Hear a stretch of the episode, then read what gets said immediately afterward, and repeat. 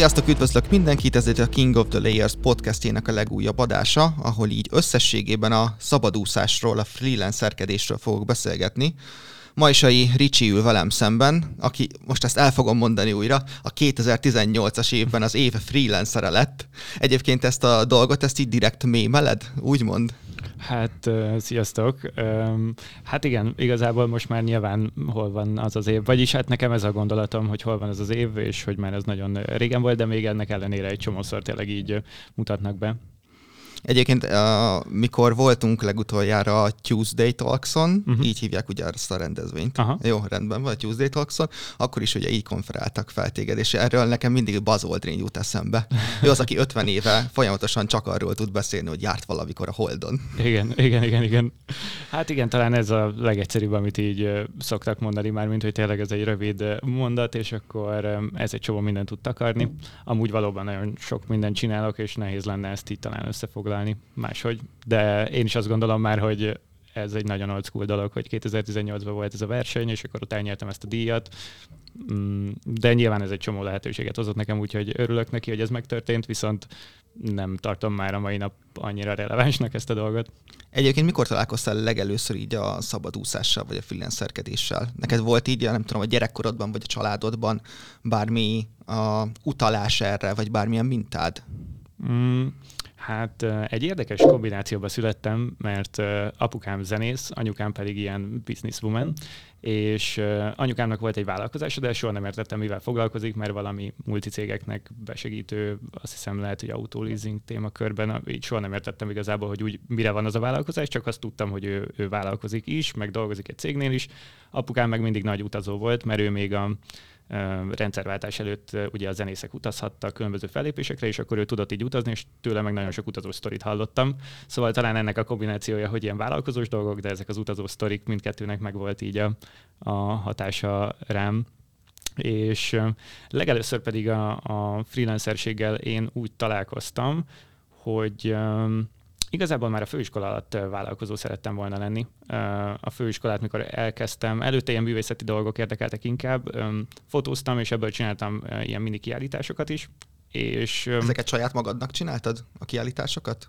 Jellemzően igen, és akkor történt meg először amúgy, hogy egy ilyen kiállítás eventre csináltam egy Facebook hirdetést, mert megcsináltam életem első eventjét, és feldobta a Facebook, hogy hogyha erre ráköltesz pénzt, akkor több emberhez el tud érni. És akkor mondtam, hogy hát jó, nézzük meg, most igazából dolgoztam vendéglátóba, és különböző helyeken dolgoztam végig már 18 éves korom óta, úgyhogy volt 5000 forintom, meg bankkártyám, úgyhogy betettem a bankkártyám, rányomtam az 5000-et, és akkor azt gondoltam, hogy 20 ismerősöm lesz ott ezen a kiállításon, ami így, így az ilyen első kiállításon volt ilyen úgymond hivatalosabb, és, és végül egy ilyen 80-100 fős rendezvény lett belőle, csak azért, mert hogy kiemeltem ezt a dolgot. És akkor ez volt az első pont, amikor észrevettem, hogy, hogy mondom, wow, mondom, ez a Facebook hirdetés, ez tényleg meghozta a hatását. Meg nyilván láttam, hogy ott az emberek érdeklődők, meg going, meg minden, de hát nem gondoltam, hogy úgy tényleg eljönnek erre. Persze ingyenes volt, és volt ingyen bor is, úgyhogy, úgyhogy voltak a dolgok, ami miatt úgy megérhette bárkinek eljönni, akinek nem volt pont programja, de nem gondoltam, hogy ilyen sokan lesznek és, és ez volt, ahol először találkoztam úgy a marketinggel, hogy utána nem értettem, hogy a cégek miért nem csinálják ezt. Szóval, hogy nyilván mondjuk ilyen nagy márkák, mint a Coca-Cola, meg a Nescafé, mondjuk ilyeneknek lehetett látni a hirdetéseit, de mondjuk nem tudom, bármilyen más magyar cégnek, vagy a Fornettének, vagy nem tudom, ilyen nyilván az is egy nagy cég, de hogy, hogy semmilyen magyar cégnek nem láttam a hirdetéseit, inkább csak ilyen nemzetközi cégeknek, meg ilyen multiszintű cégeknek, és, és akkor utána elkezdtem ebbe az irányba gondolkodni, de akkor ez még így a Facebooknak a, az őskora volt, nem? Igen, igen. Amikor még így nem nagyon voltak fent márkák, meg ilyesmi. Igen, igen, ah. igen. Ez még az, amikor a, a, néha nem akartál csetelni, hanem csak rámentél a haverod üzenőfalára, és oda kiposztoltad neki azt, amit amúgy mondani ja. akarsz neki, és mindenki látta, mert senkit nem érdekelt ugye ennyire konkrétan ez a dolog még akkor.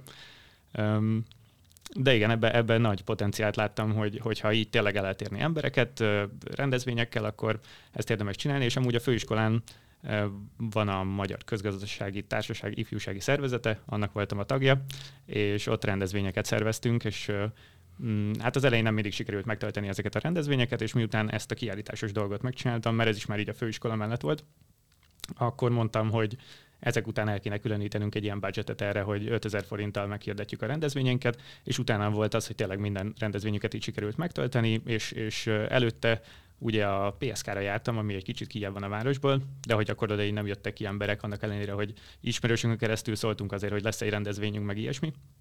De amikor a hirdetést elkezdtük futatni rá, akkor tényleg mindenhonnan jöttek, szóval, hogy Corvinusos diákok jöttek, meg a BGMás belvárosi szakairól is, ugye a KK, KKV, nem tudom, Külker, az van a, az ugye a Markó utcánál van, onnan is átjöttek, és, és tényleg mindenhonnan kezdtek jönni diákok így a rendezvényekre, és akkor mondtam, hogy ez egy király dolog, hogy így, hogy így el tudjuk érni az embereket, meg eljönnek a rendezvényeinkre, és akkor nyilván a, Uh, ilyen főiskolai docens, akihez tartoztunk, ő is tökre boldog volt, hogy olyan rendezvényeket szervezünk. Amúgy ez még a startup témáról folyt, és ott uh, tárgyalunk. Mármint a rendezvény? Igen. Ha arról, arról csináltunk rendezvényeket, hogy különböző startupereket hívtunk el, ami például tök jó, mert mm, onnan ismerek rengeteg embert, akik ma is ezt csinálják, vagy mondjuk akkor még volt a Traction Tribe, amit a, a Kádas és a Tony csináltak, és most már más utakon mennek, de hogy itt tök vicces volt látni, hogy az volt így a startup hype, akkor kezdődött el. Az... Épp ezt akartam kérdezni, hogy azért még ez így bőven a startup boom előtt volt, amikor így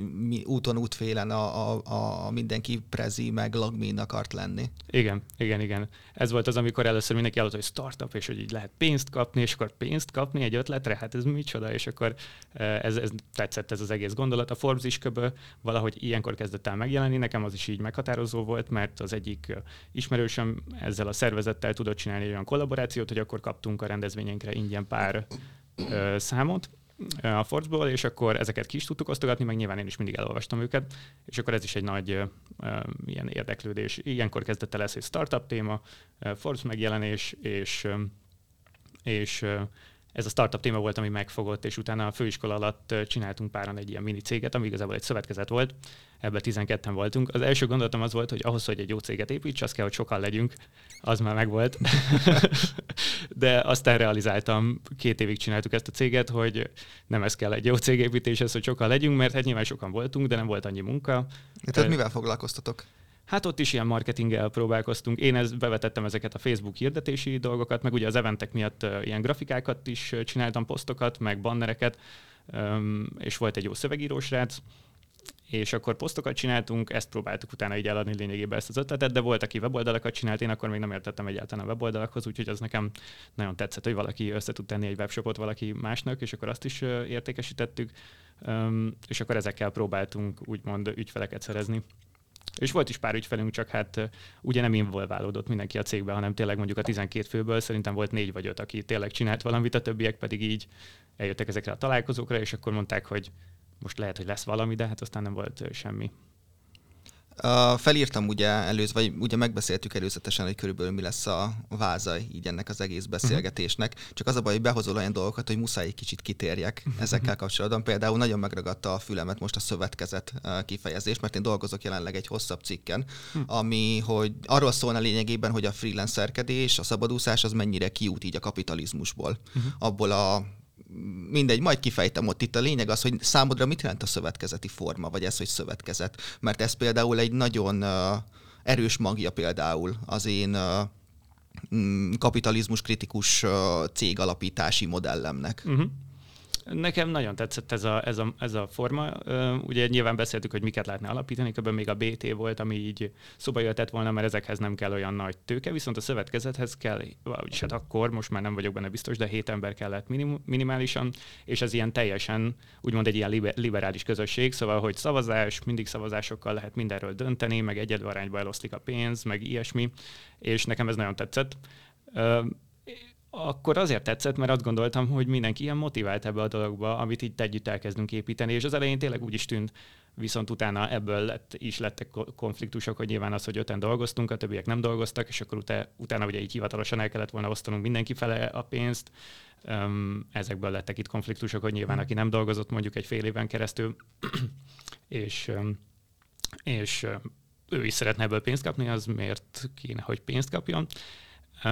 Úgyhogy azután gondoltam azt, hogy, és szerintem ez tud jól működni, de az nagyon fontos, hogy mindenki egyelően motiválva legyen, hogyha együtt építenek az emberek egy ilyen szövetkezetet, mert hogyha csak egy ember is úgymond kummant, vagy bármi ilyesmi, akkor akkor ugye pont ez a lényeg veszik el belőle. De nekem nagyon tetszett ez a dolog, és hát ez volt az egyik mondjuk, amit ez az első vállalkozás realizáltatott bennem, hogy egy az, hogy nem az a lényeg, hogy hány ember van benne, hanem az, hogy te úgymond így teljes odaadással csináld, meg így benne legyél ebbe a dologba. A másik meg az, hogy nem biztos, hogy mindenki ugyanolyan odaadással oda tud lenni ezért a dologért. Annak ellenére, hogy ott is mondtam, hogy hát gondoljatok bele, mennyivel jobb az, hogyha csináljuk itt a saját kis vállalkozásunkat, bárhol dolgozhatunk, vagy kibéreljük a saját irodánkat, olyan dizájnra csináljuk meg, amilyenre akarjuk, és hogy nem kell bejönnötök reggel nyolcra, nem akartok, ha déltől akartok dolgozni, déltől dolgoztok. Szóval, hogy így bármi lehetséges ezáltal, és akkor így ezt se értették még akkor így, így a társaim, vagyis hát volt, aki értette, de, de a nagy része sajnos a csapatnak az, az nem ebbe az irányba gondolkodott, de nyilván ma ők dolgoznak különböző helyeken, és tökre élvezik, szóval, hogy Um, igen, és ott is realizáltam ezt, hogy attól függetlenül, hogyha így van egy ilyen lehetőség, hogy mondjuk ebből kiugorjunk, nem biztos, hogy ezt mindenki úgy gondolja, hogy ez oké. Okay, és vagy vagy mindenkinek jó, lehetőség. Tehát, hogy nem igen. mindenkinek kell, vagy, és nem is mindenki alkalmas arra, hogy mondjuk egy vállalkozói létformát vigyen. Igen. Mert hogy kevesebb ö, biztonsággal jár éppen, vagy több felelősséggel, és így tovább. Igen, igen, igen. És ott, ott realizáltam ezt, hogy hogy én így gondolkodok, hogy én, én egy kicsit úgy merek néha vállalni olyan dolgokat, amit talán így mások nem, de nem mindenki ilyen, és nem is kell persze mindenkinek ilyennek lenni. De én nekem ez ott tűnt először ennyire itt szem, szem elé, hogy ez tényleg így van, hogy nem csak az van, hogy bárki, hogyha itt tényleg együtt összetesszük, akkor mindenki azt mondja, hogy oké, okay, akkor ezt csináljuk, és akkor hátrahagy mindent, hanem, hanem hogy nyilván mindenkinek mindenféle történik az életében, akkor kezdtem el így talán ilyen szinten megérteni ezeket a szociális dolgokat, vagy nem is tudom. Egyébként mielőtt elkezdted a szabadúszást, ezen kívül volt még bármi, ahol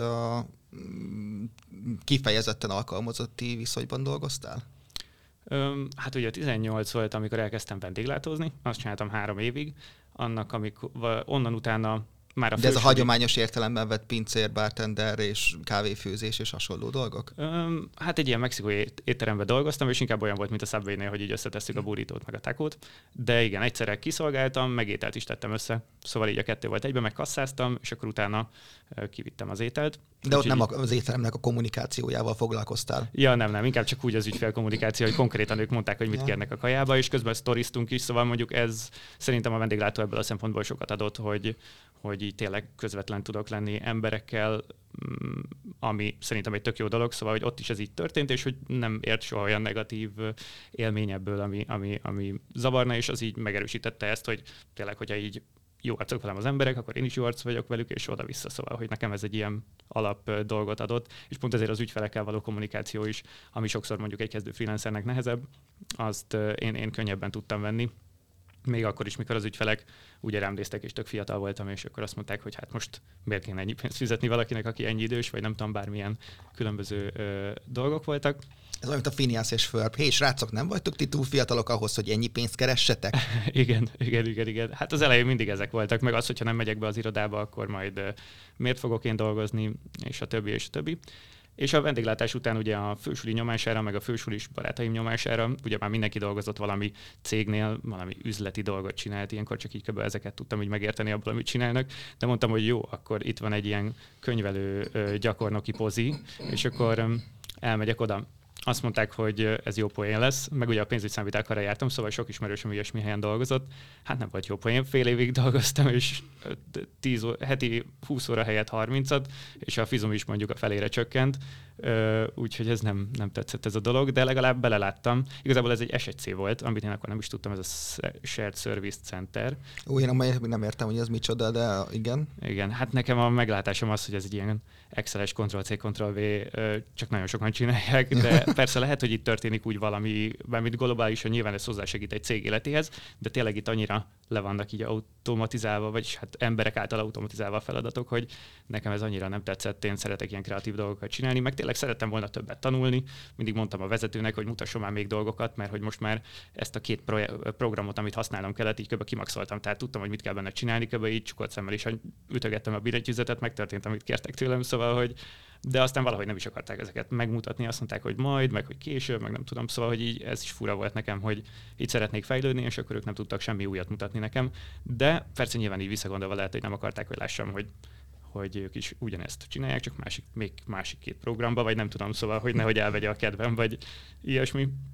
És akkor ezután um, kaptam egy lehetőséget, hogy marketingesként el tudtam menni a Köki Terminálba dolgozni, és itt találkoztam először a Köki Terminállal, aki amúgy a nagyobb ügyfeleim közül az első freelance ügyfel is volt, mert hogy ilyenkor volt a Köki Terminál ilyen felszámolás alatt, meg ilyen rossz helyzetben volt, és akkor oda tudtam menni három hónapig, vagy igen, négy hónapig marketingesként. Viszont utána lényegében úgymond mindenkit kirúgtak, mert hogy a felszámolás elkezdődött, ott valami helyzet volt, én annyira nem értettem. A lényeg az, hogy már én sem tudtam ott dolgozni.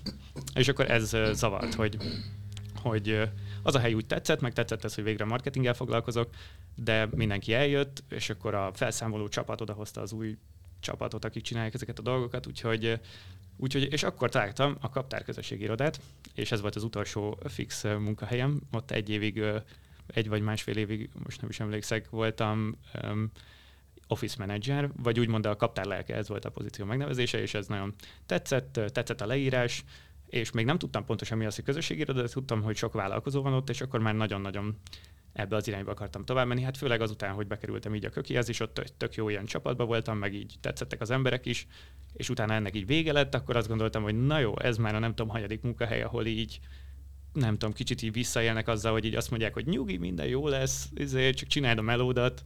Meg minden. hogy úgy nem volt ráhatásod semmire. Mármint, hogy olyan értelemben, hogy együtt marad a csapat, kivel akarsz egy dolgozni, és így tovább. Na. Igen.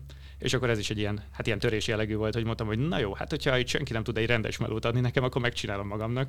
Ez volt a gondolatom, és akkor a kaptárba, amikor bementem, az egy nagyon jó munkahely volt, szóval tényleg egy az, hogy annyi volt a fejemben, hogy itt egy csomó vállalkozó van, egy csomót fogok tudni tanulni, és és ez valóban így is volt, hogy mindenki közvetlen volt, kedves volt, kérdezhettem tőlük, hogy mikkel foglalkoznak, egyre jobban megismertem az egész csapatot, egy csomó olyan kreatív feladatot rám bíztak, amit így egyedül megcsinálhattam, akkor kezdett el a Traveler's Talk nevezetű eseménysorozat, ami utána továbbfejlődött, ilyen freelanceres meetupok és a többi, de azt még a kaptárba adták ki nekem feladatra, hogy itt egy annyi digitális nomád jár, mert pont abban az időszakban dolgoztam a kaptárban, amikor elindult az, hogy Magyarországra egyre több ilyen digitális nomád jön, hogy kérjük meg őket, hogy két hetente egyszer um, tartsanak egy előadást a sztoriaikról, és akkor ezeket mind én szerveztem az egészet, és ez nagyon tetszett. Ráadásul Nyilván ugye nekem is az volt a célom, hogy valamilyen szinten ebből profi legyek, úgyhogy mindig bedobtam neki kérdéseket, hogy akkor hogy szereznek munkát, meg hogy indultak el, meg ilyesmi, és akkor úgymond megcsináltam azokat a rendezvényeket, amik engem érdekeltek volna, és akkor jöttek más emberek is, és meg tudtam tanulni ezt, vagyis hát ellesni ilyen trükköket, hogy, hogyan indították be ezt az online karriert. Mert ilyenkor még azért ez az online pénzkeresés is olyan volt, hogy, hogy ez ilyen kamu, vagy ilyen scam, nem tudom, kb. ilyen kicsit, mint ahogy most a kripto van kezelve, és az mindegy, hogy a kriptoval mi a helyzet igazából, de hogy, hogy ugyanígy az, az elején ez, hogy így fú, hát nem, ez csak a Bélának működött, mert hogy neki a nem tudom ki miatt, meg a nem tudom mi, szóval ilyen indokok, meg kifogások, hogy ez miért nem lehetséges, és tök jó volt látni nagy részben akkor még külföldi embereket, akik, akik ezt így csinálják, és persze magyarok is voltak a kaptárba, meg a felét azt kb. a magyarok adták ki, de ők kis, még kicsit talán hagyományosabb módon dolgoztak, szóval, hogy ezt, hogy freelancer, ezt egy külföldi mondta nekem, hogy, hogy ez ilyen van, hogy freelancer, és hogy... Ezt már ott a kaptárban? Igen. Ha? És akkor ott találkoztam először ilyen hivatalos freelancerekkel, meg digitális nomádokkal, és akkor onnan, onnan jött ez az egész, ott láttam meg konkrétan, hogy hogy ezek egy személybe dolgoznak, szóval hogy nem az van, hogy céget kell alapítani ahhoz, hogy 15-en csinálunk valamit, mm. és úgy fog ez működni, hanem hogy egyedül is, hogyha megtanulom, és hogy lényegében az, amit megfigyeltem, hogy ha egy jó, hogy programnak a használatát jól megtanulom, azzal freelanceré válok, mert hogy úgymond valakinek a meghosszabbított keze lehetek, ha abban a programba valamit csinálni akar, és akkor az első ilyen az a, a Photoshop volt, ugye a fősüli alatt már azzal próbálkoztam, meg ilyesmi, de de itt már eléggé jól ment ez a dolog, meg bármit így el tudtam benne intézni, és akkor elkezdtem ilyen plakátokat csinálni, meg mellette fotóztam is, ugye korábban a művészeti dolgokat, és akkor elkezdtem rendezvényeken is fotózni, meg a kaptárban is fotózni, és akkor utána voltak, akik felkértek, hogy fotózzak, és akkor azokat megszerkeszteni. Szóval az első ilyen munkáim az kb. ilyen fotózáshoz, meg grafikákhoz köthetőek. És ők mutatták meg az upwork a freelancer.com-ot és ezeket a platformokat, ahol ugyanúgy elkezdtem jelentkezni munkákra, és akkor ott szereztem különböző ilyen grafikai melókat, néha fotós melót is. Ha már itt szóba jött az Upwork, meg ezek a dolgok, akkor szerintem térjünk is rá erre a témára, mert uh, egyébként engem is nagyon sok ilyen junior grafikus keres meg, hogy mit gondolok erről az egészről, akár freelancer.com, Upwork, uh, Fiverr, uh-huh. nem is tudom még mik vannak, ilyen uh-huh. crowdsourcing uh-huh. oldalak, és mondtam, hogy nekem például egyáltalán nincsen semmi tapasztalatom ezekkel kapcsolatban, és soha uh-huh. nem voltam fent rajtuk, mindig csak ilyen másod-harmad kézből maximum, amit olvastam róluk. Uh-huh. Uh, nem is tudom, hogy vágjunk bele. Mit, mit kérdezzek, hogy, hogy tudjál érdemben válaszolni ezekről? Mm. Először is az inkább, hogy hogyan működik. Tehát, hogy ha jól Aha. tudom, akkor van valami különbség mondjuk a, az Upwork, meg éppen a Fiverr között, vagy ilyesmi, uh-huh. hogy az Upwork az inkább úgy működik, mint egy ilyen globális reklámügynökség, ahol uh-huh. lényegében téged felvesznek, hogy van egy ilyen eljárás, de nem úgy, nem úgy van, hogy csak úgy beregisztrálsz, és Aha. akkor választhatnak téged. Igen, igen, igen.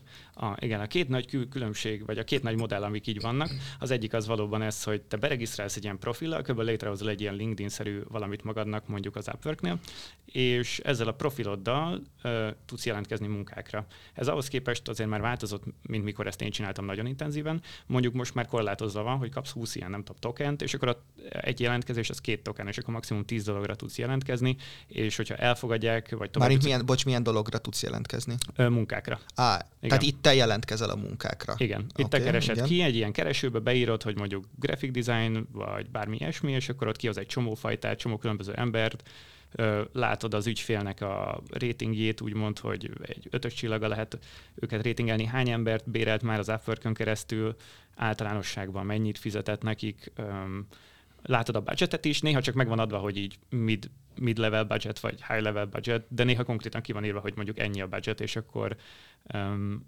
utána tudsz jelentkezni erre a munkára, ott akkor írni kell hát régen ez annyi volt, hogy írsz egy ilyen köbö cover lettert, hogy akkor te szeretnél jelentkezni a munkára. Most már ez is egy kicsit jobban szét van bontva, és van ez a cover letter, ami alapszintű, ezt így mindenképp megírhatod, de nem feltétlen 100%-ban muszáj, de maga az ügyfél is betehet még extra kérdéseket, amikre ő külön várja a választ.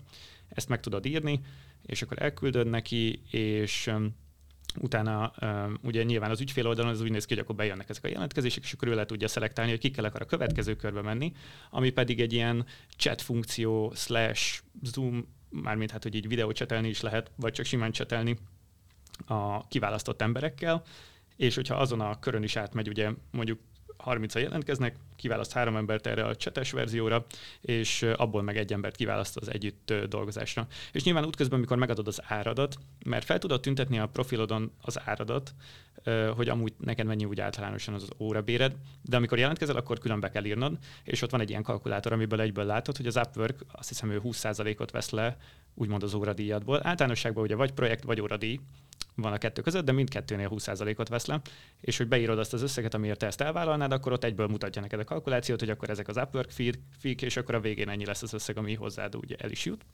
És igen, ez a jelentkezési processben. És hogyha létrejön az együttműködés, akkor pedig igen, ez lehet egy projekt alapú dolog, egy-két hónapos, vagy ilyen milestone systemmel működő, hogy mondjuk nem tudom, két hét alatt megcsinálod ezt, utána megcsinálod ezt, és a fizetést is lehet ehhez ütemezni, szóval, hogy mondjuk két hét alatt megcsinálod ezt, akkor kapsz fizetést, utána megint két hét alatt ezt, akkor is kapsz fizetést, vagy hogyha hónapról hónapra megy, akkor minden hónap végén kapsz fizetést, szóval különböző ilyen lehetőségek vannak itt, és igen, itt a, a, a nagy különbség az az, hogy ugye te jelentkezel, viszont fel is tudnak keresni, hogyha a profilod jól ki van töltve, meg ilyenek, akkor ügyfél oldalon lehet keresni a freelancerek között, és lehet küldeni nekik egy ilyet, hogy hé, megnéztem a profilod, és lehet, hogy ez érdekel téged.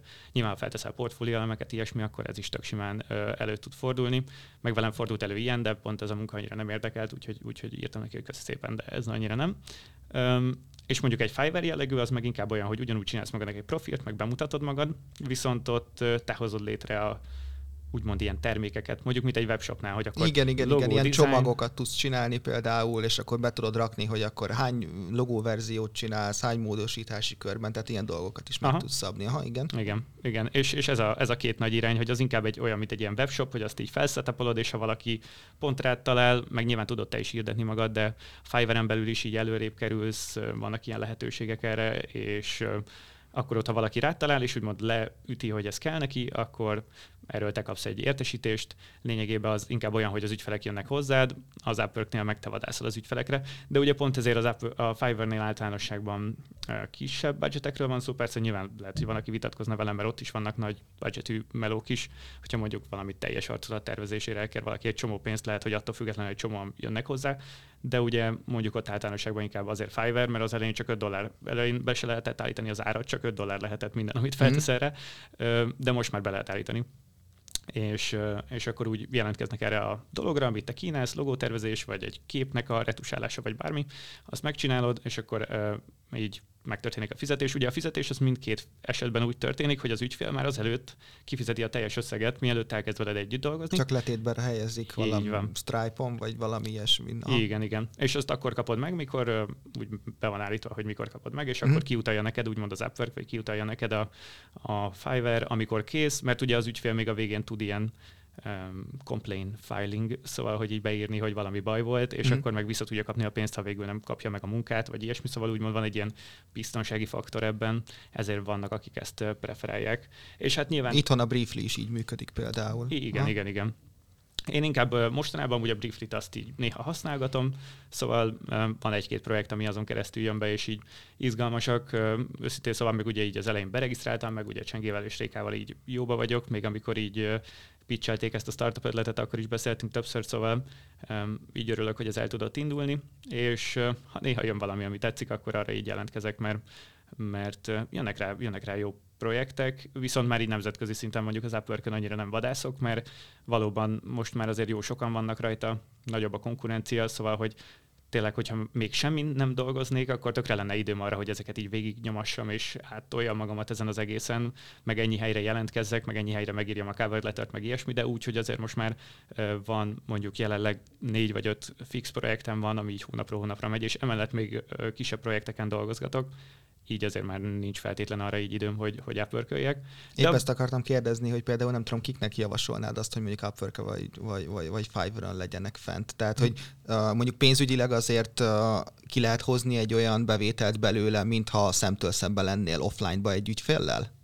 Uh, igen. igen, igen. Szerintem az, hogyha Nincs mindig ilyen... egy közel-keleti, aki 5 dollárért megcsinálja? Hát vannak, akik erre mennek, vannak, akik erre mennek. Hát van olyan mondjuk graphic designer, hogy csinálj nekem 100 darab NFT-t, ami különböző módon néz ki, és akkor mit tudom én, egyért fizetek egy dollárt, és azt megcsinálja egy indiai. De igen, inkább az ilyen robot munkászerűségekre fizetnek nyilván kevesebbet, mármint hogy úgy értem, hogy nyilván ezt is el lehet jól végezni. De ja, ami egy ilyen fajta meló, ezt mondjuk egy indiai lecsap rá, és azt mondja, hogy csinál egy dollárért. Lényegében ő is annyit csinál, fogja az alapképet, beteszi valami automatik generátor dologba, és akkor legalábbis szerintem ezt csinálják. Figyelj, nekem volt egy ügyfelem, akinek logó redesign csináltunk, és nem azzal jött hozzám, de mondtam neki, hogy kéne egy logó redesign, mert hogy ez egy, ez egy Shutterstockról vett logópakból az egyik hm. és ő is vagy Fiverr-on, vagy nem is tudom már, vagy 99 Design-on ah. vette lényegében 5 dollárért. Na igen, igen, a Fiverr-en is, ez, ott is ez a másik, hogyha valaki azt mondja, hogy küld neked 10 logó dizájnt, akkor lehet, hogy tényleg beírja valami Shutterstock dologra, hm. hogy akkor logó design, nem tudom milyen témával, cards, és akkor leszedi az autólogó dizájnokat, aztán átküldi, hogy akkor ezek az ötletek, az ügyfél kiválaszt egyet, ő nem is tudja ezeket, nyilván nem is tudja ezeket az oldalakat. Szóval um, én, hogyha használnám ezeket a platformokat, mint mint cég, én biztos, hogy azt nézném akkor, hogy mármint hát, hogy nyilvánvalóan társítanám a fejembe azt, hogy az ár az szimbolizálja azt, hogy akkor itt valóban fog is munka folyni. Nyilván, valami olyan szuper kicsi az ár, akkor én mondjuk tudom, hogy az emberek ilyenekkel próbálkoznak. Persze nyilván lehet, hogy egy idősebb vállalkozó az ezt nem tudja feltétlenül így, hogy, hogy ilyen rövid megoldások is vannak erre a kérdéskörre, de, de érdemes jelentkezni. Én azt mondom, hogy ha valaki kezdő, és úgymond szeretné tesztelni magát, akár ilyen virtuális tárgyalási környezetben, ilyesmi, szeretne külföldi cégeket szerezni, szerintem ez ad jó lehetőséget arra, hogy így le tudja tesztelni magát. A Briefly-t azt is javaslom, szóval, hogy ott tényleg igazából beregisztrálsz, e-mailben megkapod, hogy milyen projektek jönnek, hogyha valamelyik tetszik, és így pont elolvasod, akkor lehet rá jelentkezni 48 órán belül ott egy kicsit gyorsítva van ez a folyamat, és ugye jelenleg, mármint hogyha azt nézzük, akkor a Brieflin egyszerűbb munkát szerezni, mint az upwork szóval nem kell annyira harcolni érte. Nyilván itt is többen jelentkeznek, és meg kell úgymond ebből a szempontból harcolni érte, de hogy, de hogy nem az van, hogy mondjuk van egy projekt, szerintem 5-6-an jelentkeznek úgy intenzívenre, az upwork meg mondjuk több ezeren jelentkeznek egy projektre, és nyilván abból leválogatni az ügyfélnek is több idő, stb. Ráadásul a briefly az mondjuk más, hogy ott van egy projektmenedzser, és mikor te úgymond ajánlatot adsz a projektre, akkor a, ez a briefly projektmenedzser az, aki átnézi az ajánlatodat. Szóval nem az ügyfél látja egyből az ajánlatodat, hanem a projektmenedzser, és ő kinézi azokat az embereket, akik mondjuk árban olyat adnak meg, amit már az ügyfél leülők lebeszéltek, hogy mi az ár, meg ilyesmi. Szóval nem az van, hogy direct az ügyféllel kommunikálsz, hanem te mindig nagy általánosságban mindig a Briefly projektmenedzsereddel beszélsz, ami abból a szempontból talán jobb lehet ilyen kreatívoknak, hogy ugye nem kell szélzelni, meg így az ügyfélel mahinálódni, hanem a projektmenedzser azt a részt elintézi.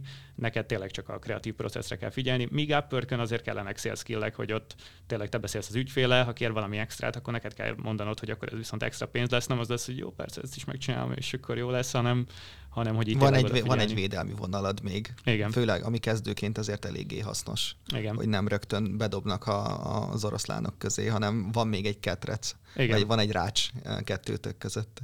Igen, ez szerintem is, szerintem is ez így jó tud lenni, hogyha valaki így indul. Meg azért a, saját anyanyelveden tudsz, nem tudom, fajtolni, vagy kommunikálni, Igen. ami azért megkönnyíti. Tehát főleg ab, akkor, hogyha még csak belerázódsz így ebbe az egész szakmába, hogy nem rögtön angolul kell elkezdened szélszelni magadat, meg Igen. letárgyalni a dolgokat az ügyféllel. Igen, igen, igen, igen én az elején, mikor elkezdtem mondjuk, ez sem titok, nyilván használtam mindenféle sablon üzeneteket mondjuk erre. Szóval, hogy így beírja az ember interneten, akkor angolul ugye abból a szempontból nekem az így egyszerűbb volt, hogy találtam egy csomó templétet arra, hogy sales letter, meg nem tudom, és akkor ezekből összeoldoztam valamit, amit én így reálisnak gondoltam, és tök jó angolsággal volt ugye kész, meg minden. Mi nyilván amúgy angol két tannyelvű gimibe értem, szóval nincs nagy problémám az angolal, de az, hogy így ilyen szinten ezt így megfogalmazni, az tök jó volt, hogy abból egy csomó sablon tudtam látni és, és, és ez is mondjuk tudott segíteni, de igen, nyilván a Briefly-nél az tök nagy előny, hogy magyar ügyfelekkel, meg magyar cégekkel lehet dolgozni, és nem feltétlen csak magyar ügyfelekkel, mert néha vannak külföldiek is. Ráadásul most van ez a Briefly Business verzió, ami meg lényegében így az ilyen ügynökségek veszik meg a, ezt a brieflit, vagy lesz egy ilyen rendszer így ilyen ügynökségeknek, és akkor a brieflin keresztül be tudsz kerül, kerülni ügynökségek alvállalkozójaként. Szóval most ezen dolgoznak, meg ez most már amúgy van is, és amúgy pont idefele, amikor jöttem hozzá, de a, a Publicis Group hívott fel, hogy az egyik projekthez ö, lehet, hogy kérnék a segítségemet, amihez meg kell csinálni valami tesztfeladatot, de majd megnézzük, hogy nyilván, hogy milyen. Én is csak így beadtam, mert kíváncsi vagyok, meg tök szívesen öm, bedolgoznék így nagyobb ügynökségeknek is, meg régen is volt már ilyen, hogy csináltam ilyesmit, de aztán inkább ilyen saját irányba mentem, de hát nyitott vagyok mindenre igazából, csak kíváncsi vagyok, hogy most milyen lehetőségek vannak ebből a szempontból így. Na, a briefléről egyébként akarok majd beszélgetni Rékáékkal is, úgyhogy hmm. majd ők részletesen elmondják ezt az egész dolgot, hogy mi hogy működik. Na, szuper. Mi az, aminek tartod magad egyébként? Tehát amiket itt végigvettünk, nagyon sok dolog volt, amikor kifejezetten marketinggel, hirdetéskezeléssel foglalkoztál, volt, amikor grafikával, volt, amikor kommunikációval. Mi az, aminek nem tudom, így tartod magad? Hmm. Hát igen, ez egy nagyon jó kérdés. Hát inkább csak ilyen eh, kreatív ember, azt szoktam mondani, és nem is feltétlenül úgy kreatív, hogy mint ahogy nem is tudom, a szövegíró grafikusokra szoktuk mondani, hogy a kreatív csapat. Igazából ilyen, hát talán lehet, hogy ilyen megvalósító, meg ez az, amit szoktam mondani, mert általánosságban mindig ez a fő dolog a fejembe. Szóval, hogy szerettem volna, hogy legyenek rendezvények, ahol mondjuk freelancerek beszélnek, és akkor ezt megcsináltam, és utána ugyanígy egy grafikáknál is mondjuk, hogyha nyilván ugye szeretném, hogy legyenek ügyfelek, és hogy fizessenek nekem pénzt, akkor kitalálom, hogy mi az, amiért, ami értéket ad ebből a szempontból, és akkor ez a Photoshop jól ment, és akkor oké, okay, akkor csinálok grafikákat, amik jól néznek ki. talán ez a megvalósítás az első, és szeretem ezt kreatívan csinálni, hogy különböző ilyen kreatív folyamatokat bevonni.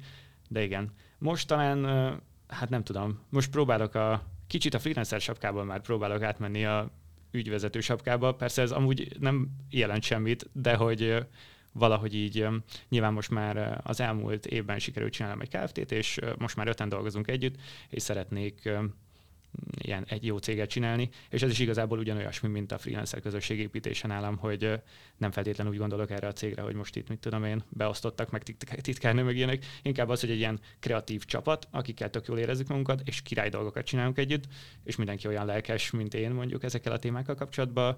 Ez a fő gondolatom. És most amúgy öten vagyunk, és, és ez így tökre jól megvan, szóval, hogy mindenki beletesz mindent. Ez a Majsár vagy a Palm? Ez a Palm Group, igen. Um, szerinted mennyire van még egyébként relevanciája vagy helye? Egy ennyire um, hú, hogy, hogy meg kell, oh, oh, fú, volt erre régen egy kifejezés, uh, nem all service uh, ügynökség nem fog eszembe jutni. A, szóval olyan, egy olyan ügynökségnek, vagy egy olyan ilyen társulásnak, stúdiónak, ami ennyire, nem tudom, szertágazó tevékenységekkel foglalkozik. Tehát, hogy ismerjük, van ez a T-shape, ez a T-forma, uh-huh. attól függően, hogy a, a tudásod az mennyire szertágazó, vagy pedig mennyire mély. Uh-huh. És hogy a mai világban eléggé azt nyomatják, hogy a, a T betűnek a szára kell hosszú legyen, uh-huh. hogy minél mélyebb tudásod kell legyen egy adott uh, dologban, tehát, hogy inkább specialistának kell lenni. Uh-huh. Miközben, ahogy én mondjuk a palmot ott láttam, így a weboldal alapján, meg a kommunikáció alapján, hogy azért nagyon szerteágazó tevékenységi köreitek vannak. Igen, igen, igen. Ez valamilyen szinten ugye abból is jön, hogy én így mindenféle dologban kipróbáltam magam, és, és csináltam is őket így hosszabb távon.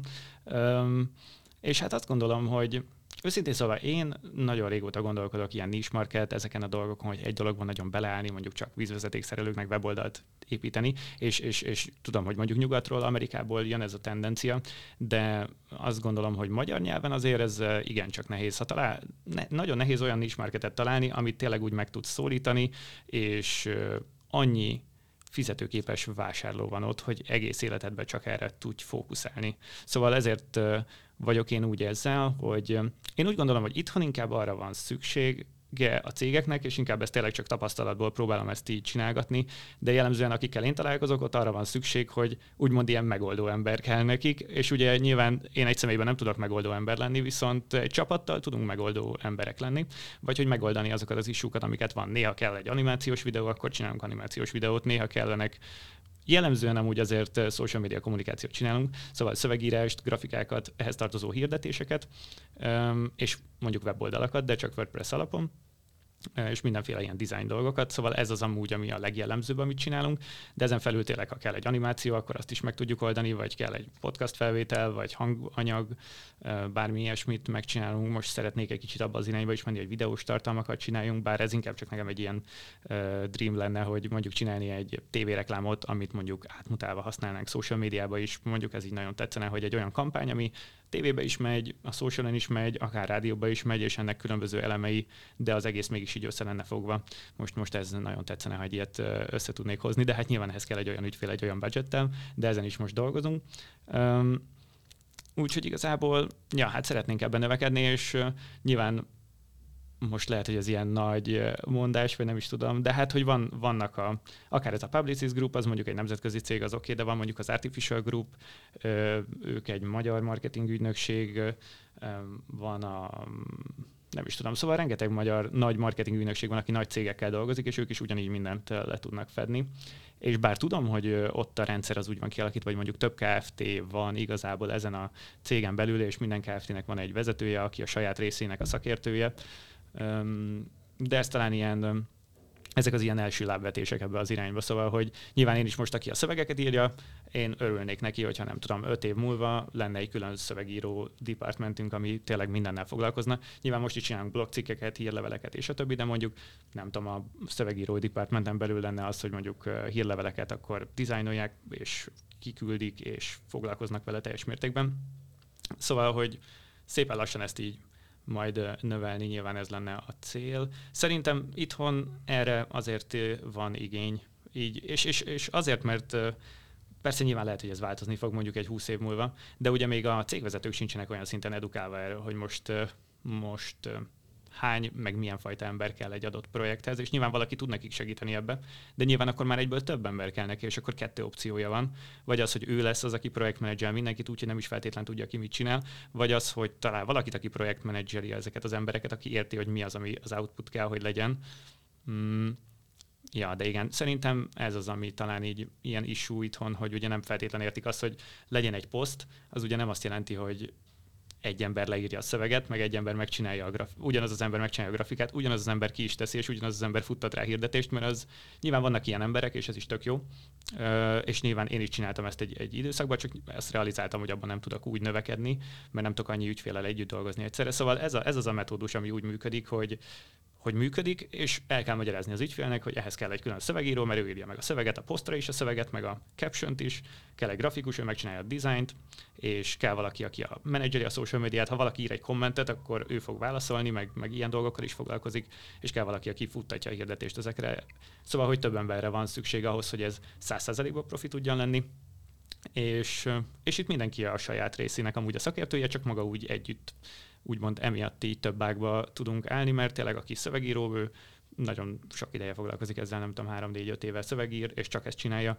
A grafikus is csak grafikákkal foglalkozik. Igazából a PPC-t és a weboldalakat azokat én csinálom, de most már leginkább ez az, ami az, az, ami az én asztalomon van, szóval grafikákat kevésbé csinálok, szöveget még néha írok, de inkább már csak átnézek és így kiavítgatok, meg ilyenek. Úgyhogy, úgyhogy igen, valamilyen szinten ilyen generalisták is vagyunk, de azon belül azért megvannak azok az irányok, amikben külön a csapat összetételét tekintve mindenki úgymond professzionális abban, amit csinál csak hogy félreértéseket elkerüljük, én is nagyon sokszor hallom mondjuk ezt, hogy minél inkább specialistának kell lenni, és én, hogyha kommunikálok mondjuk akár még mentoráltammal, vagy mondjuk bármilyen blogcikkben, vagy bármi esetben, akkor én mindig arra azt mondom, hogy ezt ne a világ döntse el, hanem te döntsd el, hogy mi szeretnél lenni, hm. mert alapvetően igenis mind a kettőre van szükség. Vannak olyan ügyfelek, akik oda jönnek hozzád, és azt mondják, hogy ő nem szeretne foglalkozni management, projektmenedzseléssel, meg nem tudom mivel, te ott egy személyben old meg neki a, a, a mindent. Miközben meg, de közben meg vannak olyan ügyfelek, akik azt mondják, hogy nekem egy weboldalra van szükségem, olyan nekem ne tervezzen weboldalt, aki egyébként könyveket is illusztrál. Igen. Igen ez, ez, is, ez is ebben teljesen, teljesen benne van, és nyilván valószínűleg azért alakultam úgymond én is ebbe az irányba, mert hozzám is odajöttek ügyfelek, amikor még csak nem tudom, posztokat csináltam, és akkor szövegírás, meg ilyesmi, és akkor mondták, hogy kell egy weboldal, és ugye két opció van, amit ilyenkor egy ember tehet, azt mondja, hogy én nem foglalkozok ezzel, és akkor itt le van zárva ez a dolog. A másik opció az, hogy ismerek valakit, beajánlod neki, talán akkor a harmadik pedig az, hogy azt mondod, hogy jó, megcsinálod te, de igazából egy más ember csinálja meg, viszont akkor meg kell, hogy legyen a másik emberrel egy olyan kapcsolatod nyilván, hogy ő jól megcsinálja ezt a dolgot, és akkor lényegében úgymond így több dolgot csinálsz egyszerre, már mint hát, hogy az ügyfél szempontjából egy ilyen megoldó emberé válsz, mert jött egy extra kéréssel, az kifizeti külön, és akkor azt úgymond nem is neked fizeti ki, hanem ugye nyilván a, ennek a másik embernek, aki ezt megcsinálja, de nem feltétlen kell mindig nem tudom, involválni ezzel kapcsolatban az ügyfelet. Tehát, hogy én nem mindig csinálom azt, hogy elmagyarázom, hogy jó, ezt most nem én fogom csinálni, hanem a nem tudom kicsoda, és hogy nem kell velük külön egyeztetni, mert nyilván attól az ő ára is felmegy, hogy neki akkor külön egyeztetni kell. Viszont én már egy ilyen fordítóként is funkcionálok így ügyfél és freelancerek között, szóval az ügyfelek velem beszélnek, és én tökre értem, hogy ők mit szeretnének, és, és ezt szerintem elég jól át is tudom adni a csapatnak. Nyilván ez az, ami mondjuk nekem most egy ilyen fejlődési pont, meg erre nagyon odafigyelek, hogy ez még jobb legyen, meg még szervezettebb legyen, menedzseltebb legyen, határidők mindig ott legyenek, mi, mi mikorra kell, uh, inspirációkat akár összegyűjtök a csapatnak, de amúgy bármikor felhívhatnak, hogyha úgymond ilyen kreatív válság lenne, vagy, vagy elakadnak.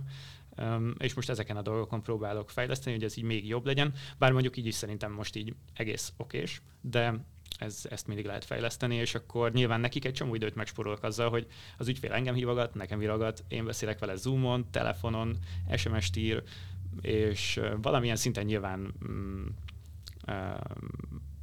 lehet, hogy ez valakinek nem tetszik, de hogy nekem ez most még így oké. Okay. És nyilván hosszú távon pedig szeretném, hogy legyen úgymond ilyen account, a marketingeseknél is, vagy marketing ügynökségeknél is van account, ő az, aki összefogja ilyen szinten a projektet. Most én ezt csinálom, és mellette csinálom a PPC-t és a weboldalt, de egy cég kiépítésénél uh, small baby steps, én azt mondom, szóval, hogy lassú és, és egy, egy, egyenletes lépésekkel haladunk abba az irányba, hogy többen legyünk, és hogy mindenki tényleg annyi pénzt tudjon ebből kapni, hogy hogy megfelelő legyen. Szóval, hogy ez is fontos nálam, hogy nyilván már most felvehetnék egy accountot, de egyelőre nem tudnék annyi pénzt fizetni neki, hogy azt mondja, hogy, hogy persze, ez király, csináljuk hosszú távon, meg ilyesmi, és azt szeretném, hogy már egyszerre úgy tudjam felvenni, hogy azt mondom neki, hogy figyelj már ennyi pénzt tudok fizetni, ez szerintem egy tök jó havi fizu, mit tudom én, mondjuk akár az, hogy 250-300 k tudjak fizetni, úgyhogy ez nem egy heti 40 órás munka lenne, szóval, hogy inkább tényleg, mit tudom én, egy heti 20 órás munka maximum. Viszont ezt az összeget én meg tudom neki fizetni, és cserébe igazából ez a te területed, és ezt kezeld úgy, ahogy szeretnéd. Nyilván vannak már így ö, irányadók, hogy mit, hogy kéne csinálni, de azon belül mindenki bármit csinálhat. Ugyanez van a grafikusnál, a szövegírónál is, szóval, hogy megvannak az irányadó dolgok, mindenki, de az az ő területe, szóval ő a szövegíró a csapatba. Igazából bármi szövegről van szó, azt ő csinálja, és ő mondja el a véleményét, és mi is adunk ötleteket, de ő hozza meg a döntést abba, hogy ezzel a szöveggel mi legyen, hogy legyen és, és így szeretném ezt építeni, és nyilván egy ilyen csapatot összeszedni, szedni, ez is egy nagyon hosszú idő volt, de most örülök, hogy ez, ez tud így működni, és tényleg mindenki így a magáinak érzi, meg örülnek abban, hogy tényleg a saját területükről ők dönthetnek, és nekem nem kell állandóan beleszólnom ebbe, hogy, hogy most figyelj már, itt szerintem nem ezt a szöveget kéne írni, meg hogy nem, nem erre kellett szöveget írni, vagy szóval, hogy ezek a káoszok. De egyébként lenne igényed ekkora, vagy ilyen mikromenedzselésre? Csak nincsen szükségre? Öm, hát Mármint, hogy neked ezt le kellett győzni? Tehát, hogy volt ilyen, nem tudom, affinitásod, vagy ilyen gusztusod hozzá, hogy te mindent szeretnél a kezedbe tartani, és mindent látni szeretnél, és mindent ellenőrizni? Hát rajtam átfutnak a dolgok, szóval azért ránézek mindenre, de de inkább tényleg csak azért, hogy az ügyfélnek biztos tetszen. Szóval nem az, hogy a, a kollégában nem bízok, vagy bármi, hanem öm, csak én is ránézek ö, a biztonság kedvéért, és hogy nem, igen, a régebben, talán az is, hogy régebben olyan emberekkel dolgoztam még együtt, akik kicsit kezdőbbek voltak. Nyilván én is még kezdőbb voltam, és akkor olyan embereknek tudtam fizetni, akik ugyanúgy esetleg tetszett nekik az, hogy kevesebb pénzt kapnak, viszont egy csomó minden extra dolgot meg tudtam nekik tanítani, és, és ez így, ez így egy fair deal volt igazából, de emiatt ugye nagyon hozzászoktam ahhoz, hogy az ő munkájukat nagyon át kell néznem, mert hogy ott sokkal sűrűbben előfordulhattak hibák és szerencsére most meg már olyan emberekkel tudok együtt dolgozni, akik tényleg ők is a saját szakmájukban 3-4-5 éve te- tevékenykednek, vagy van, aki van mondjuk Kinga, aki ilyen offline grafikusunk, ő már nem tudom, 15 éve ezzel foglalkozik, szóval, hogy ott nem annyira kell ezekre ránéznem. Uh, nyilván néha esetleg ilyen stílusbeli eltérés gondolatok vannak, ezeket megvitatjuk, és a többi, de, de ezért is most már úgy gondolom, hogy úgymond mindenki itt felnőtt ember, és felelősséget tud vállalni a saját munkájáért, és mindannyiunknak az a célja, hogy az ügyfélnek jobb legyen, mert akkor hosszú távon nekünk is jobb lesz, mert hosszú távú marad a projekt, és esetleg extra dolgokat kér tőlünk, és nyilván próbálunk olyan projekteken dolgozni, amiket itt szeretünk is, szóval, hogy valamilyen szinten így van egy kapcsolódásunk hozzá, és nem csak nem csak egy random projekt, hanem hogy így valamit tetszik, valamit próbálunk benne innoválni, vagy valamit kipróbálni, amit még más nem csinált, és akkor így úgymond ebbe tudunk kísérletezni, ami szerintem a csapatnak is tetszik. Lépjünk át egy picit így a munkáról az edukációs részre, mert hmm. ugye ezzel is foglalkozol. Van egy saját freelancer képzésed, uh-huh. ami kicsit nem tudom, furán hathat, hogy, hogy, le, hogy lehet ezt tanítani, vagy hogy mit lehet egyáltalán tanulni ebben. Uh-huh. És egyébként hogyan működik ez az egész? Tehát, hogy mondjuk nem tudom, milyen jó, most az megkérdez, milyen tananyagotok van, mm-hmm. de hogy uh, mik azok, skilleket fejlesztetek rajta, vagy konkrétan valami, hogy hogyan kell adózni, vagy tehát, hogy mi, mm-hmm. mikből áll mondjuk egy ilyen képzés? Az elején, mikor elkezdtem, akkor még nagyon um, ilyen talán ilyen tanóra jelleggel, vagy ilyen tannap jelleggel gondoltam erre. Most már egy kicsit azért ez így szabadabb, de a struktúra az ugyanaz, hogy végigmegyünk az összes fontos ponton, ami szükséges ehhez a freelancer váláshoz, ami az első az ilyen önfegyelem, önmanagement, time management, ilyesmi dolgokról szóló sztori. A másik az az, hogy hogyan jelenj meg az online térben, hogyan kommunikálj magadról, ehhez kapcsolódó dolgok. A harmadik az konkrétan ilyen ügyféltárgyalás, sales technikák, hogy hogyan lehet ügyfeleket szerezni. Nyilván itt is az, hogy én inkább csak így bemutatok ilyen metódusokat, de aztán nyilván a képzés alatt kiválasztják a résztvevők, hogy nekik mi az, ami szimpatikus, és utána ehhez kapcsolódóan vannak feladataik, tehát hogy már gyakorlatban is beültetnek mindent, amit csinálunk a képzés alatt. Sőt, most már nagyon-nagyon-nagyon rajta vagyok azon, és amúgy az elmúlt most ez a hatodik képzés, és az elmúlt három képzésnél ez már így kb. 100%-os sikerességi rátában is volt, de hogy akik jönnek, őket 100%-ba pusolom arra, hogy az első ügyfelüket már szerezzék meg a, a folyamatban. Szóval, hogy ez egy három hónapos képzés, szombatonként találkozunk két hetente, és akkor így minden hónapban ugye lényegében két személyes alkalom van, meg még van kettő Zoom callunk, ahol csak így beszélhetünk arról, hogy mik a fejlemények, eredmények és a többi, és és akkor tényleg így nagyon pusolom az embereket arra, hogy ezt így csinálják meg itt és most, mert hogyha nem csinálják meg itt és most, akkor később se fogják. Szóval, hogy a képzés az nem az, hogy így ülök, és így ők lejegyzetelik, és akkor majd valami lesz, amit így néhányan gondolnak mondjuk, hanem, hanem hogy tényleg így nagyon gyakorlatilag, tehát hogy most például múlt hét szombaton volt a mostani képzés résztvevőkkel a, az alkalom, és ott megcsináltuk a weboldalukat. Tehát lényegében nincs száz százalékban még kész, mert ugye akkor csak összetettük, megmutattam nekik WordPress Elementor és a dolgok, hogy, hogy így nagyjából mit, hogy, megkapnak egy sablont is.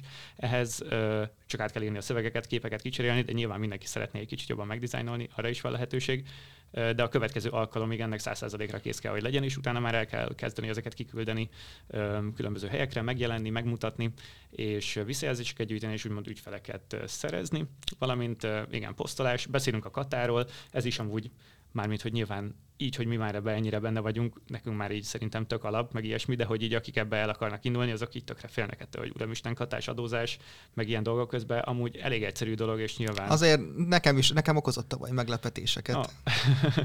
hát igen, mindig vannak váratlan helyzetek, de hogy tényleg hogy kell ezt kiváltani, hogy nagyjából mit és hogyan kell fizetni, és a többi, ezeket, ezeket is elmondom a képzés alatt, és lényegében amúgy itt elmondom azt a stratégiát, amit a képzés alatt is folyamatosan mondogatok, hogy nem kell félni attól, hogy nem fogod tudni fizetni a katát, mert a, mert a katás egyéni vállalkozást egy nap alatt kiváltott. Tehát úgy van, hogy találsz egy ügyfelet, aki majd együtt akar veled dolgozni, eljutok a tárgyalás szakaszon, már túl vagytok mindenen igazából, és akkor már leokézta, hogy együtt akartok dolgozni. Na az az a pillanat, amikor ki kell váltani a katát. Szóval, hogy leokéztad mondjuk, hogy lesz egy együttműködésed, havi 100 ezer forint vagy valami, és az az a pillanat. Akkor igazából a szerződés is kész tud lenni, egyedül az adószámodat kell majd ugye a levélből, ami megérkezik betenni, tehát, hogy mondjuk itt ez a stratégia, hogy akkor mindenki tudja, hogy hova kell majd kattingatni, mit kell csinálni, és ahogy bejön az ügyfél. És ez nagyon fontos, hogy kattintgatni kell, ugyanis én négyszer mentem el a, a katát elintézni kormányablakba, oh. amire elmondták végre, hogy hát ezt csak online lehet csinálni. Oh, igen, igen, az ügyfélkapunk keresztül ezt létre lehet hozni. És ugyanúgy, ha valakinek nem megy, vagy az első ügyfél után nem működne bármi,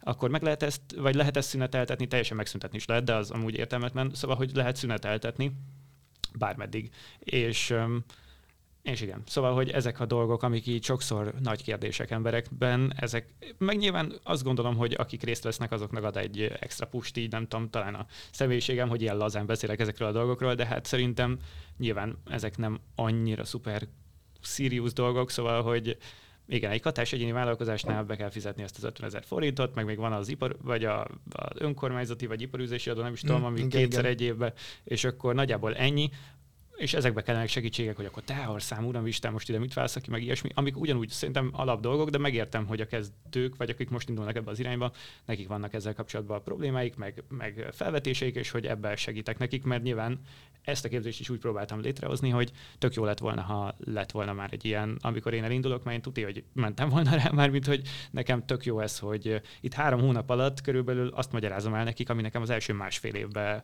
volt ez, hogy egyedül így YouTube videókból rájönni, nyilván a katázástól arról sehonnan nem lehetett rájönni, hát, igen. de csak át kellett menni a, a, a, dolgokon, de mondjuk ilyen personal brand építés, meg ez igazából én az elején ott is csak posztolgattam magamról, hogy majd jó lesz ezt visszanézni, aztán utána rájöttem, hogy van ez a personal branding, és hogy ezt csinálom már valamilyen szinten, de hogy akkor ez így, így tényleg így foglalkozni is vele valamilyen szinten, ez volt a next level, de hogy nekik meg ezt így konkrétan elmagyarázom lépésről lépésre, hogy mivel ö, foglalkozzanak, meg azt, hogy nagyon jól határozzák meg, hogy mit szeretnének eladni. Szóval az meg a másik, hogy amit nagyon sokan hisznek az elején, ez az egyik kedvencem, hogy ezt így elmagyarázom nekik, mert hogy tényleg nagyon sokan azt hiszik, hogy így freelancerként ez úgy néz ki, hogy oda mész az ügyfélhez, az ügyfél elmondja, hogy hogy mi kell neki, és akkor te utána folyamatosan kérdésekkel bombázod az ügyfelet ezzel a dologgal kapcsolatban, ami persze oké, okay, és meg fel kell mérni, hogy mit akar az ügyfél, meg ilyesmi, de nagyon fontos szem előtt tartani azt, hogy te egy ilyen független szakértő vagy. Tehát, hogy valamilyen szinten neked meg kell mondani az ügyfélnek bizonyos dolgokat, akár nem tudom, egy grafikánál, hogy nem tudom, mondjuk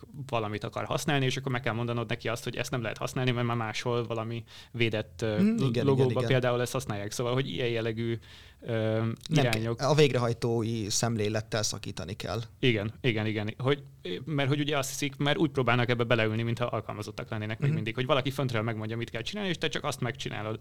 És hogy ez nem így működik freelancerként, meg nyilván, hogy ha ezt csinálod, akkor utána ne is legyen meglepődve azon, hogy az ügyfelek mondjuk úgy kezelnek, hogy, hogy mint, mint egy, egy photoshopozó majmot. Ja, igen, mert hogy nem mondasz nekik vissza semmi olyan dolgot, amivel felhívod a figyelmüket bizonyos Vagy amivel velük egy szintre emelnéd, vagy igen. a saját magadat. Igen. Miközben igen. Partner kellene legyél, nem pedig alkalmazott, vagy vagy bármilyen alatvaló, vagy ilyesmi. Igen, igen, igen, igen. És, és gyakran ugye az emberek saját magukat teszik ebbe a, ebbe a pozícióba, és itt, itt ez mondjuk nagyon fontos, ezt nagyon sokszor mondom mindig nekik is, hogy itt nyilván van egy felmérő kérdőív, stb. Szóval, hogy felmérjük, mit szeretne az ügyfél, viszont arra mi mondunk, mondjuk nálunk is, ugye mondjuk akár marketing szolgáltatásnál van, hogy az ügyfél azt mondja, hogy neki social hirdetések kellenek egy, egy webshophoz, és akkor megmondom, hogy miért futtat Google hirdetéseket, és így nem. Jó, akkor mondom, azzal kéne kezdeni, mert abba biztos vagyok, hogy annak jobb a megtérülése a kezdésnél, és utána áttérni mondjuk erre, és, és ezt így elmagyarázni az ügyfélnek, mert nyilván ő honnan is érteni, ő csak valaki, valami haverja mondta neki, hogy futtas Facebookon hirdetést, szóval, hogy az én dolgom az, hogy mert én értek ez a témához, ezt elmagyarázom, és egy freelancerként ehhez így kell állnunk, hogy nyilván az ügyfélnek úgymond mindig igaza van, ez egy vendéglátószabály is, de de hogy azért mi próbáljuk irányítani abba az irányba, amiből mi is tudjuk, hogy ez jó, jó irány, és hogy biztos, hogy eredményt fog hozni, és, és jó lesz. És ez, ez mondjuk ez szuper nehéz az elején, de ahogy bátorságot szerez az ember, ez egyszer jól sikerül, onnantól már ez tud működni mindig. Mikor uh, legelőször megjelent a, ez a freelancer képzésed, és én uh, nem tudom, végigolvastam mondjuk a weboldalt, ami úristen mennyi szöveg van rajta, biztos a SEO miatt, uh, akkor volt egy mondat például, ami engem nagyon, nagyon megragadta a figyelmemet, és én nagyon kritikusan álltam ez a mondathoz, amit várjál, most megpróbálok felolvasni. Mm, ú, nem, nem, nem fogom tudni szó szerint, de hogy az volt a lényege, hogy pár óra munkával az öletben a laptoppal a tengerparton. Uh-huh amit én ott nagyon azt éreztem, mintha a szabadúszást egy ilyen uh, nagyon romantizálnád. Mm. Miközben azért uh, itt vannak olyan, ez, ez nem feltétlenül csak egy ilyen holiday az egész szabadúszás, ebben tényleg munkát kell belerakni. És hogyha ott vagy a tengerparton a laptoppal, akkor kibaszottul becsillan a monitorod, és nem látod a dolgokat. Tehát, hogy vannak, uh, vannak ilyen nehéz részei is. És én uh, azt éreztem, hogy mondjuk ezen a ezzel a kommunikációddal így nagyon el akarod fedni ezt a részét. Mm.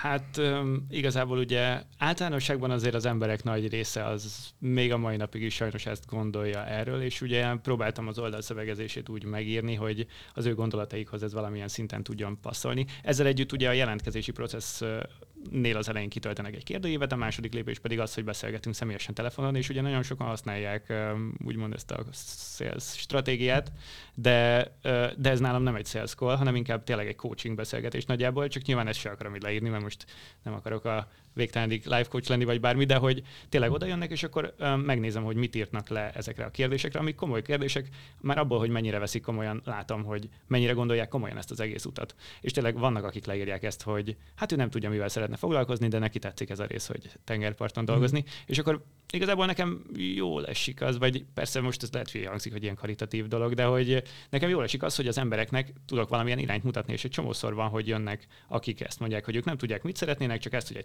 tengerparton dolgozni, és hogy ennyi, és akkor én elmondom nekik, hogy hát figyelj, igazából a képzésemre csak úgy tudsz jönni, hogyha már valamilyen skilled van, amit el tudsz adni online, szóval ha tudod, hogy a grafikáthoz értesz, vagy legalább a Photoshophoz értesz, vagy, vagy szövegíráshoz értesz, vagy legalább nyertél általánosban egy szövegíró versenyt, akkor már van valami irány, hogy akkor ez így érdekel tényleg. Um, vagy fotózni szeretnél, vagy bármi ilyesmi. Szóval, hogy valami irány az kell, hogy legyen, amit szeretne tényleg csinálni. Mert hogyha az ember abba gondolkodik, hogy mi a végcél, az soha nem vezet igazából eredményre. Nyilván kell mindig egy cél, de, de abba kell gondolkodni, hogy minden nap mit fogsz csinálni. És én, mikor elindultam a marketingbe, akkor én se arra gondoltam, hogy mit tudom én, a marketing, nem tudom most írtam, mi a marketing csúcsa, vagy mit lehet erre mondani, hogy nyerek egy 800 díjat, és ott állok a díjakkal, és izé, ez nem, nem ez volt a fejemben. Az volt a fejemben, hogy tök király, hogy bárhol lehetek, csak a laptopom kell, mobilis leszek ezáltal, és ennyi volt csak a fejemben, hogy igazából én nem szeretném azt, hogy mindig be kelljen valahova ülni, csak ennyi volt a fejemben, és hogy, de viszont azt tetszik, hogy a laptop előtt ülök, és dolgokat csinálok rajta. E, ennyi, ennyi volt így. De ez ezzel meg. az egészen nem érzed azt, vagy nem gondolod azt, hogy egy olyan képet vetítesz a jelentkezők elé, ami nagyon nehezen már-már alig elérhető? Hogy, hogy egyszerűen végig fogják csinálni a képzésedet, meg kilépnek a piacra, és szabadúszók lesznek, és egyszerűen a képzésed ajtajából nem a tengerpartra érkeznek meg.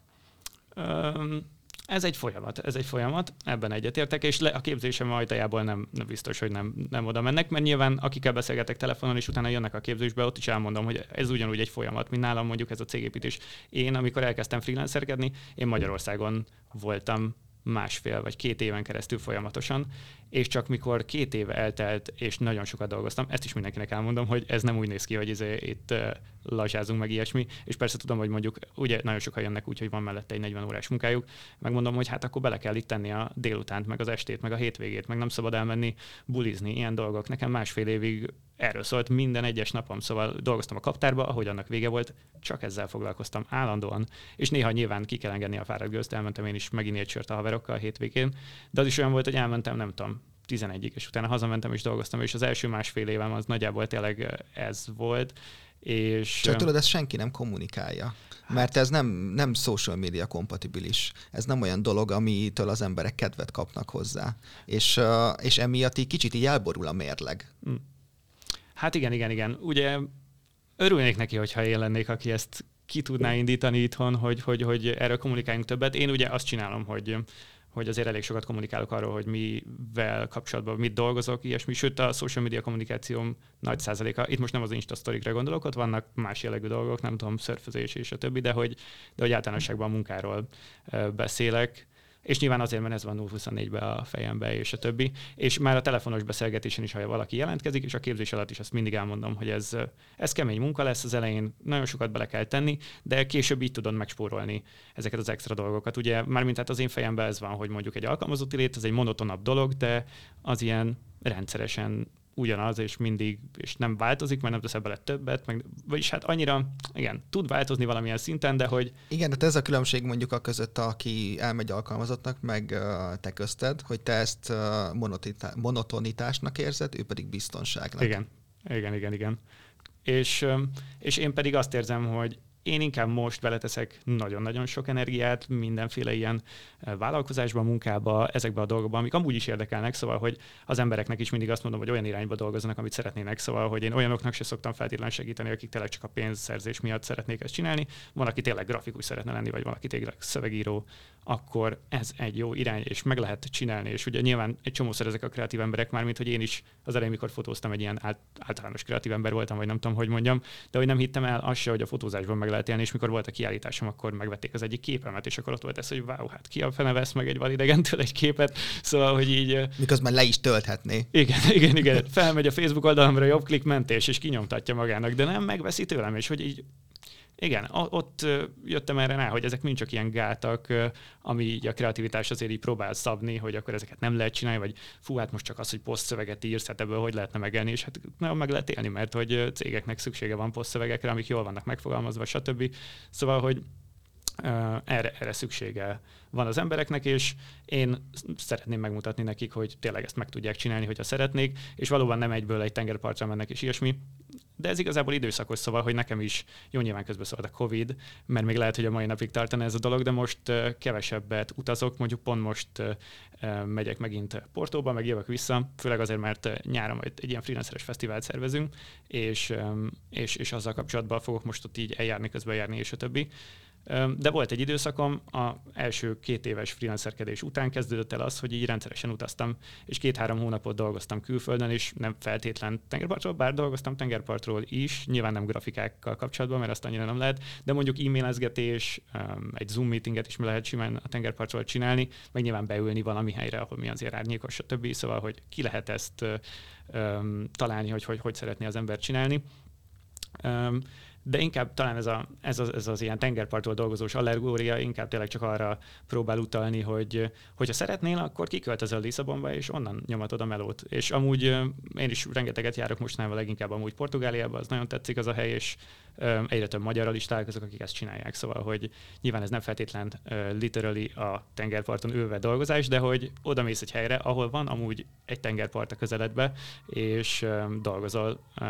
Inkább, inkább ezt így értelmezném, csak hát egyszerűbb ezt így megfogalmazni, mert így egyből ad egy ilyen vibe az emberek fejébe, és igazából én úgy is leszűröm utána azokat, akik csak ezt szeretnék, szóval, hogy hozzám így nem feltétlen tud bekerülni mindenki. Most is négyen vannak a képzésen, közben lehetnének tizen is, mert most is volt nem tudom, nagyon sok jelentkezés, de én külön kifejezetten ja, megszűröm az embereket, mert mert nekem sokkal nagyobb öröm az, hogy tényleg valaki megcsinálta ezt faszán, és akkor látom most is mondjuk, hogy Balázs, aki az előzőn végzett, az körülbelül nem tudunk egy kávéra összefutni, annyi melója van, meg meg nem tudom, Mari, aki ő is az előzőn volt, ő is, ő is rengeteg cég életébe segít be projektmenedzsmenttel, meg social media marketinggel, és, és például az is tök jó, hogy Mari egy ilyen, ő is egy ilyen anyuka volt, aki, aki úgymond vissza akart térni a munkaerőpiacra, és hogy de már nem akart dolgozni hagyományos munkahelyen, mert hogy ugye a gyerekeivel szeretne időt tölteni, és akkor, és akkor ő így jött a képzésre, és korábban amúgy marketing ügynökségnél dolgozott, szóval hogy ez volt ugye a tapasztalat, hogy ő tudta, hogy hogy működik ez a rendszer.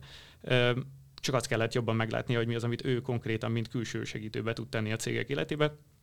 Ahogy ez megvolt, ez utána nagyon jól ö, ment is tovább, és, és ja, ez nekem tök nagy öröm ezt így látni, hogy, tényleg elindulnak emberek, és ezeket meg tudják valósítani, és kicsit így ki tudnak lépni ebből a komfortzónából, vagy ebből a biztonságérzetből, vagy nem is tudom, és, és olyanná tudják formálni az életüket, amilyenre szeretik, mert nekem is tényleg csak ez volt a célom, hogy én nem akartam minden nap felkelni. Igazából őszintén szóval nem akartam minden nap felkelni szuper korán, mert nem szeretek felkelni korán, és, és innen jött az egész oda, hogy akkor már helyfüggetlenül, mert az se király, ha csak otthon ül az ember, nyilván tökre magányos lesz, És, hát én mostanában kezdtem el azt érezni, hogy és mindjárt belekezdek valami olyan szakmába, amihez járkálni kell. A... Mert hogy így otthon ülés, meg nem tudom micsoda, mm. hogy akkor inkább operatőr leszek, azok legalább eljárkálnak helyekre. Ja, igen, igen, igen.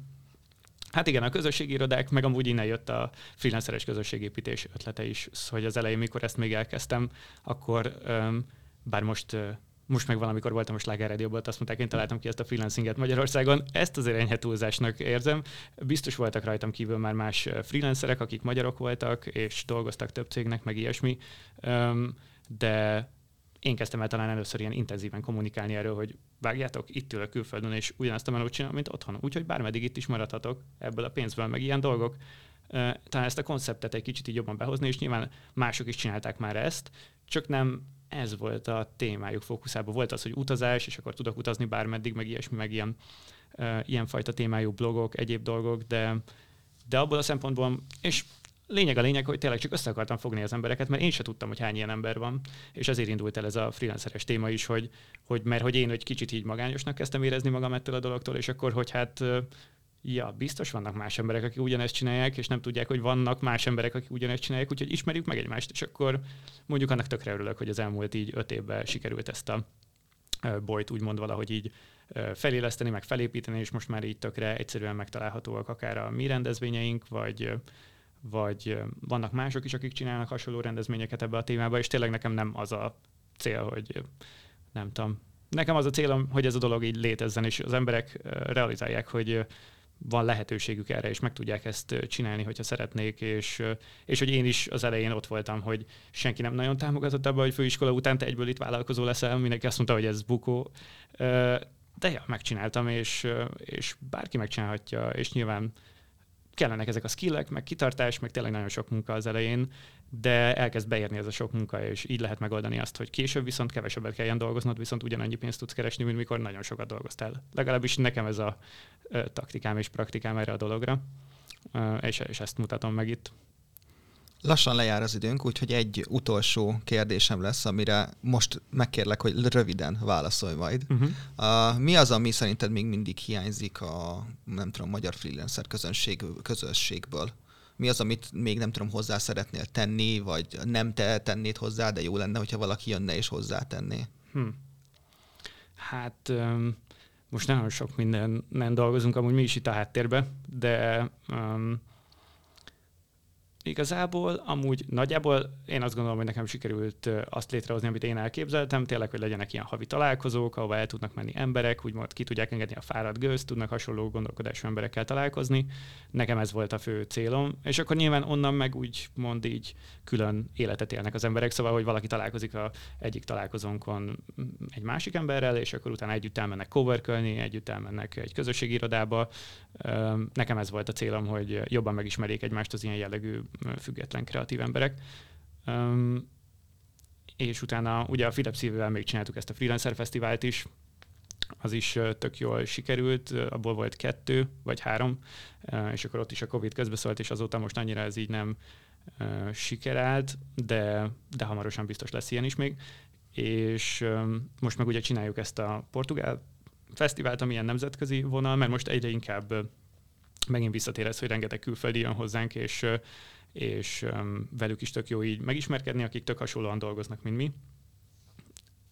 És hát igazából ugye most próbálunk egy ilyen külföldi fajta rendezvényt is csinálni, már mint hogy angolul csinálni ugyanilyen kerekasztal beszélgetéseket, mert a, a külföldiek között többen mondták, hogy tök szívesen jönnének ilyenre, meg hogy ez így, így hiány itthon, hogy angol nyelven üzleti ilyen beszélgetni, meg ilyen üzleti angol találkozók, pedig amúgy vannak, van sok külföldi, szóval erre szerintem van piac, még nem annyira csinálja sok ember, úgyhogy... Hát a Brain Bar lényegében, ami így Aha. eléggé erre épült rá, vagy hogy ez így a, ezen van a hangsúly. Uh-huh.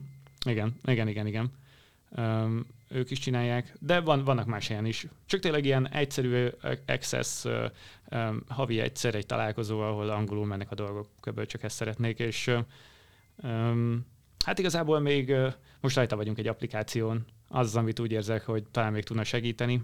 Uh, szuper nehéz dolog ezt így megcsinálni, meg igazából ugye ez is ilyen kb. non-profit dolog, szóval, hogy a, a, a rendezvényénkért nyilván fizetni kell, meg van egy éves tagságunk, uh, és akkor az éves tagság keretében ez az öt uh, havi rendezvényen részt veszel, de igazából kb. minden pénz az ilyesmikbe megy vissza, hogy akkor fizetett hirdetések, meg most amúgy ebbe az applikációban, ami hamarosan kész lesz, és az elején lényegében ebbe az abba csak azok lesznek, hogy a rendezvényeket lehet látni, meg a cikkeket, meg ilyesmi, de később szeretnénk majd ilyen saját belső social, vagy hát, hát nem, nem is social platform, pont ez a nehéz, mert ugye nem akarjuk azt, hogy ez egy Facebook legyen, vagy valami, de az, hogy különböző freelancerek itt is tudjanak dumálni egymással, és ne kelljen csak azért a Facebookra menni, vagy ilyesmi, hogy freelancerek tudjanak egymás között beszélgetni, hanem mondjuk itt valahogy így kijelentsék, hogy hé, én egy grafikus vagyok, és most kértek rá tőlem egy uh, HTML kódolós nem tudom mit, és hogy az IT emberkét megtalálja.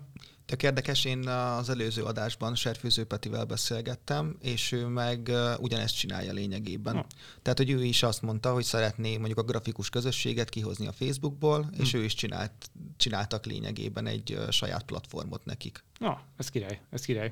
Igen, mert szerintem most már a Facebookon akkor a zaj, nyilván én az elejétől fogva mondhatni ott vagyok, nyilván nem a zuckerberg de hogy a magyar ö, viszonylatban tényleg nagyon az elején már early adopter voltam itt, és látom, hogy ja, nem érem el a saját embereimet se, szóval, hogy van egy ilyen Facebook membership csoportunk, oda is beposztolom, mikor vannak a rendezvények, és nem mindenki látja, mm. és, és kiküldöm hírlevélben, néha ott se érkezik. Jó, Récsi, köszönöm szépen, hogy beszélgettél velem ezekről a témákról, nektek pedig köszönjük szépen, hogy meghallgattatok minket. Ez volt a hát legutóbbi adása a King of the Layers podcastjének. Sziasztok! Hello, sziasztok!